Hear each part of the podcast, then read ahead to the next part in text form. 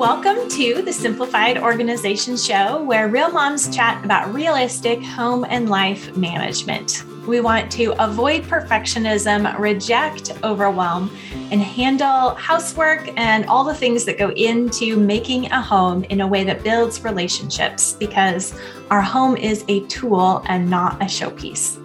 I'm your host, Mystie Winckler. I write and podcast at simplyconvivial.com about homemaking, homeschooling, and doing life cheerfully. I'm also the author of The Convivial Homeschool Gospel Encouragement for Keeping Your Sanity While Living and Learning Alongside Your Kids. And today I'm joined by Jamie Erickson when Jamie is not curating memories, hoarding vintage books, or playing ringmaster to her circus of five blissfully abnormal kids, she can be found encouraging and equipping a growing tribe of mothers across the globe on the Mom to Mom podcast. Also, through her blog, The Unlikely Homeschool, at national conferences, and in her great book, Homeschool Bravely How to Squash Doubt, Trust God, and Teach Your Child with Confidence. Welcome, Jamie. Thank you so much for having me. I'm honored to be here with you, Mystie. Yeah.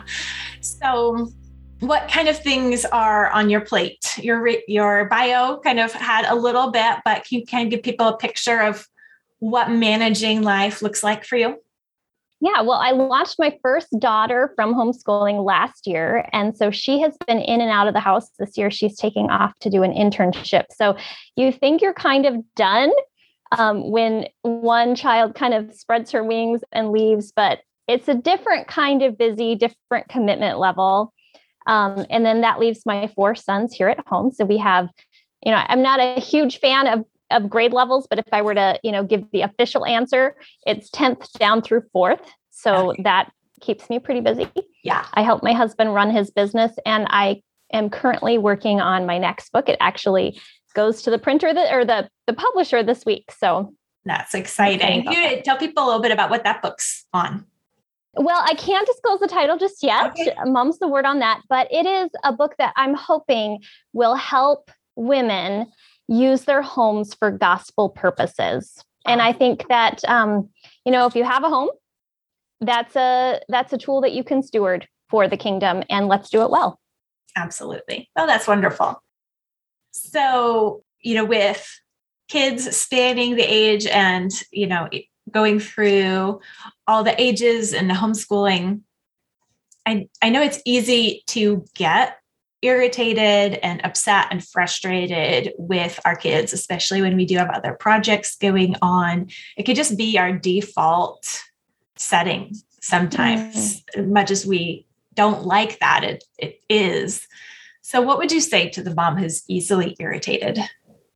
Well, I think first we have to remember that irritation is is just a symptom of a deeper problem. There's a root problem there, um, and actually, that symptom should drive us to find that pain point so that we can hopefully deal with it, and then it won't be an irritation anymore. But I think most of the time, in the irritation we face in the day, it's brought about by something small that maybe hasn't been taken care of. We haven't dealt with it properly. And so it's sort of festered just under the surface, kind of like, you know, a, a sliver.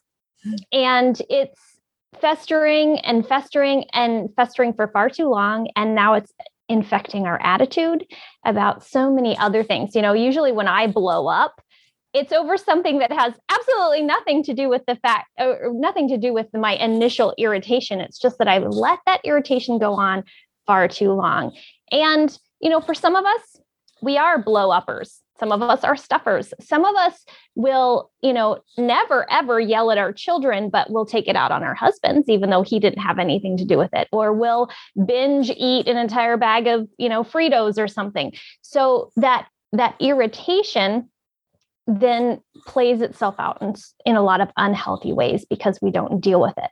So we should be drawn to find the source in order that we can start making some small pivots of change, kind of like an archer. You know, if if you know anything about um, archery, an archer doesn't swing his arrow in huge ways to get to a new point. It's just little tiny, minuscule, almost centimeter pivots to change the entire trajectory of his shot. And that's kind of what we need to do when we find out what that small irritation is. One of my best tips, especially for, let's say, the first week of homeschool, or maybe when you're kicking back into homeschool after having a really long break, when you know the schedules go out the window and you're not in a normal routine, my best suggestion is to carry around a three by five card with you. And anytime you get these like pricklings of irritation, look around you for a second and write down what you think. What what is out of place here? What is causing me pain? Don't stop and deal with it in the moment because what that does is it pushes everything else in the day further and further behind and that just snowballs and avalanches the irritation. But just stop and write down quickly what that pain point is.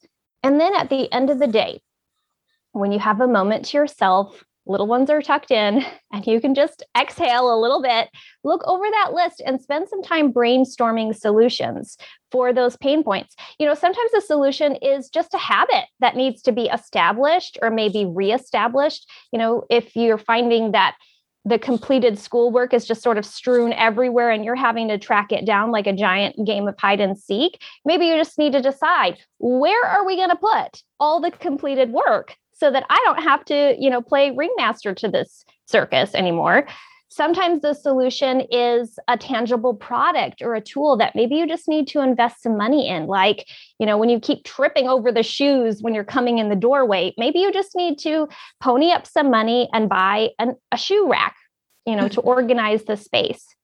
And sometimes the solution is a person. You know when you have a bored toddler who's you know little hurricane hands pulling everything off the bookshelves and you know displacing all the science project that you just built maybe you need to establish some sibling time um, with your older kids. Maybe it's time to call in reinforcements and ask your husband to step in and help or hire an older homeschooled child to come over for a few hours and, and play mama's helper a couple of times a week. So just use that three by five card to brainstorm some of those solutions so you can start finding um, some solutions that will hopefully help to to calm that irritation mm-hmm. but i'd also say this the dis-ease that we feel in this life is a heartburn of the garden. Mm. You know, and it's it's when everything that was good became infected by sin and it's a reminder that this world isn't our home. Mm-hmm. You know, one of my favorite quotes comes from C.S. Lewis. It's he said, "If I find myself uh, if I find myself a desire which no experience in this world can satisfy, the most probable solution is that I was made for another world. And so I think there we all have to recognize that we're going to have some disease. We're going to feel irritated. Um, but again, it's just a, a way that we can acknowledge the irritation, but hopefully it will drive us to bring it to God.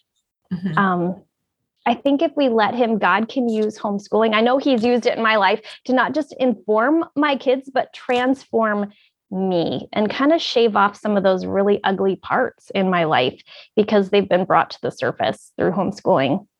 Yeah, for sure. It's for sanctification, for sure. Yes. Yeah. Yeah. The um, I've heard it compared to a rock tumbler, right? You're yes, that's a great around. I love that. yes, shaving off tiny little bits of our ugly personality that our kids get to say see day in and day out. I mean, they see mm-hmm. all of our ugliness displayed every single day, and there's no escaping it. Um, but then they're also reminded of the sanctifying work that God can do in our lives and in theirs. Mm-hmm. Yeah, and we were modeling that for them along the way, right in front of them too. Yeah, and it forces us to kind of do the knee bending work that's required um, to find the cure that ails us. You know, to to um, shave off all that irritation. Yeah, that's that's a great. And you know, I think a lot of times we're hunting for the solutions that will make everything easy and maybe yeah. even everything go our way when that's not really the point or what God wants It's, yeah. it's not for things to go our way, but for us to turn to Him and be dependent on Him in the moment. Mm-hmm. Yeah, we can have all the silver bullet solutions um, that we can think of. And at the end of the day, we're still imperfect people living with other imperfect people in an imperfect world. And so there's going to be a level of dis-ease that we feel. And it it really is not when we feel it, but what we do when we feel it that will really matter, how we respond to that irritation. Mm-hmm. Yeah, that's great. Thank you.